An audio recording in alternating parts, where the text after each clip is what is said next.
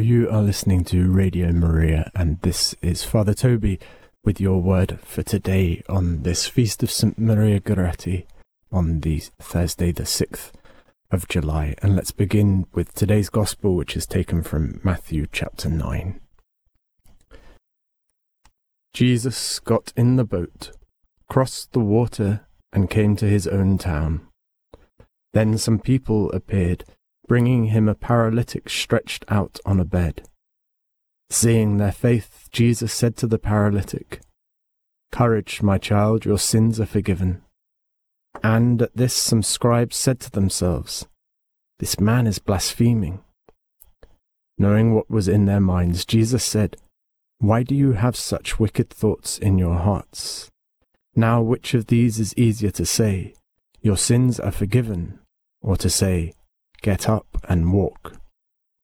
But to prove to you that the Son of Man has authority on earth to forgive sins, he said to the paralytic, Get up and pick up your bed and go off home. And the man got up and went home. A feeling of awe came over the crowd when they saw this, and they praised God for giving such power to men.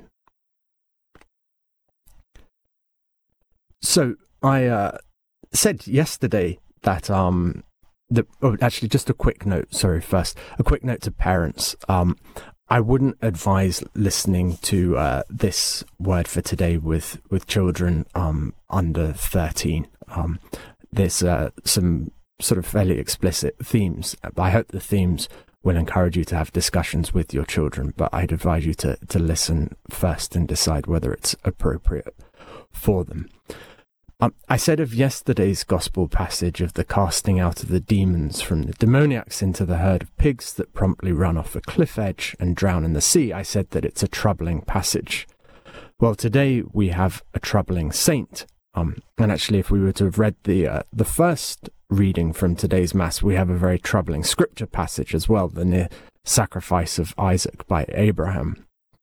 And so, one question, but that's for another homily, uh, is are we dealing with a God who wants the sacrifice of children? But then, looking more specifically at St. Maria Goretti, her heroism is challenging, but there is another aspect to the story which troubles people, and I think rightly so. The idea that the story of her life might be that it is better to die than to be raped, better to die than lose your virginity outside of marriage, or better to die than to be made impure. We'll come on to that, but first let's recount the facts of her martyrdom and the astonishing conversion of her killer, and the reconciliation of the families of St. Maria Goretti and her killer. And then we'll turn to our tricky question. And in what follows of her life, I'm indebted to the excellent Universalis app, on which note we're hoping that we'll be doing a good deal more in the future with its founder, Martin Kochanski, who is also the author of a brilliant reflection on the Creed, a book called The Creed in Slow Motion. Maria Goretti was the third of seven children of a poor peasant family, and in order to make ends meet, Maria's father entered into partnership with a man called Ser- Serenelli and shared a house with him and his two sons, one of whom was called Alessandro. And her father died in 1900 when Maria was at the young age of 10. Maria impressed everyone with her radiant purity. We'll get back to that and what we might mean by it later. But in any event, she was naturally pious, kind, and helpful, she was also outstandingly beautiful. And Alessandro Serenelli was an exceptionally impulsive and undisciplined man.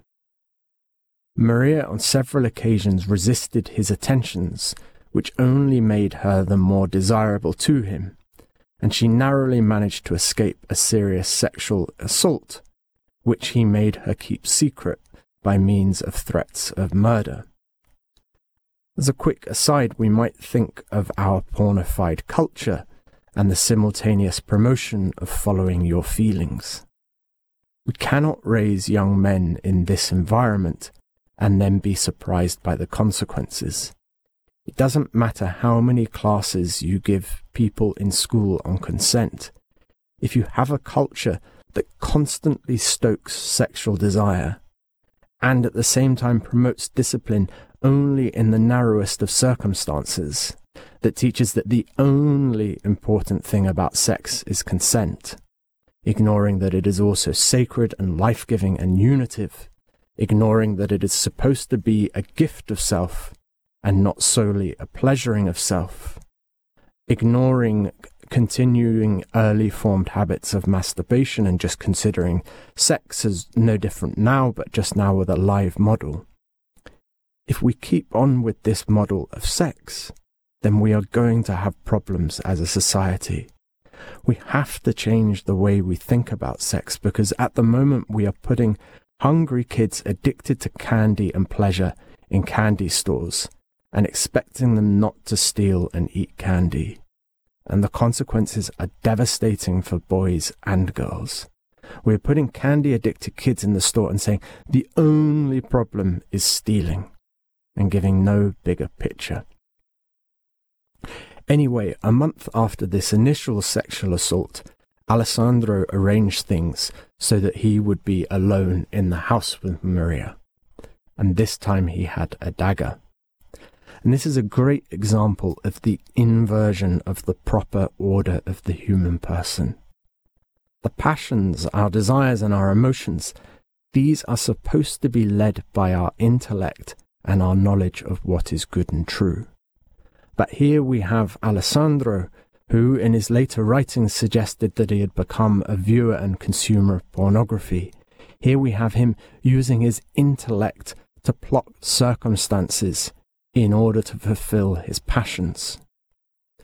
Trapping Maria alone, she tried to resist, begging him to have care for his immortal soul. But he thrust the handkerchief into her mouth to pre- prevent her from crying out, tied her up, and threatened her with the dagger. And she could, theologians say, have relented to him with no danger to her soul. But she did not. Alessandro was enraged and stabbed her fourteen times. She did not immediately die, though her insides were hanging out from her abdominal wounds.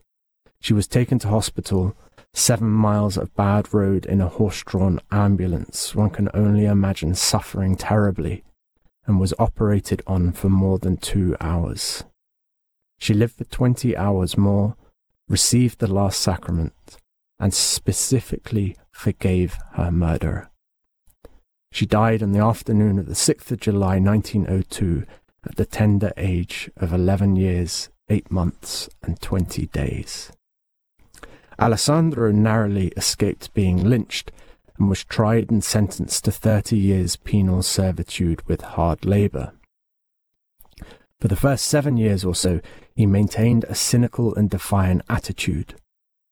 But he would later repent, and dreams of Maria herself figured largely in his repentance. Now, you might say he pre- pretended to repent so as to get his sentence reduced, but the most skeptical experts were convinced, and he had to remain in prison for another 20 years, which is a long time to sustain a pretense. Maria was beatified in 1927, and Alessandro was released in 1928, and he and Maria's mother received communion side by side on Christmas Day in 1937, and they spent Christmas together. Think how remarkable that is. Maria was then canonized in 1950, and her mother was present at the ceremony, the first time this had ever happened. Some people say that Alessandro was there too, but this is disputed. But it is certain that he spent his last years in a Capuchin monastery where he died in 1970. Let's now turn to purity. What does it mean to be pure? Well, I think we're best to start with the Jewish conception of purity from which the Christian idea flows. In the Jewish worldview at the time of Christ, so far as we understand it, the things which made you impure were sin and contact with the dead and things which signif- signified death. Purity was all about not bringing life into contact with the things of death. Now, sometimes this latter would be necessary, for example, in observing the precept to bury the dead. but the person who had been in contact with the dead always had to be ritually purified before they could once more enter into the temple, that ultimate symbol of life, the place of God's dwelling. Now, the greater death was sin, and this is not merely a sign of death, but actually deadens us. But nonetheless, there was a wisdom in the practices around purity which respects the fact that what we touch, what we view, where we live changes us. And that if we habitually spend our lives in circumstances and situations with signifiers of death, that it is very hard to not be tarnished by this. The idea of purity and impurity is that contact with impure things will eventually tarnish the pure thing. The desire to protect that which is pure from being tarnished is a good thing, and it's something we should take much, much more seriously in what we allow our children to view and to hear. But Jesus deepens our understanding of purity. He shows that purity first comes from the heart. Blessed are the pure in heart, for they shall see God. He says, What goes into a man's mouth does not make him unclean, but what comes from outside. Contact with the impure is unavoidable in this life. But is it possible to come into contact with impure things and not be tarnished? Well, yes, if the heart is pure. Yes, if there has been formation in virtue. Sexual purity should be considered alongside the virtue of chastity, which does not regard sex as dirty, but as something beautiful to be respected and cherished, as something which gives life and brings about union. And this is why solo acts of impurity are such a countersign to the true meaning of the body and of sex. Chastity is not about the absence of desire, but the proper orienting of our desire. Now, Jesus is the ultimate example of the pure man with the virtue of chastity who could mix amongst the sinners and the prostitutes and lead them out of their sin into life not be dragged down himself into their sin.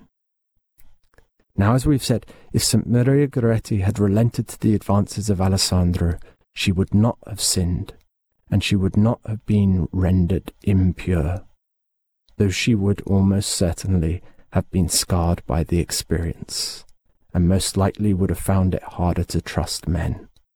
Because sex has a meaning, however much we try to pretend it does not and it's why rape is such a heinous crime. Because a man or a woman who is raped cannot simply decide that it meant nothing to them. They have been violated, and the wounds and the scars of that can take quite some time in healing.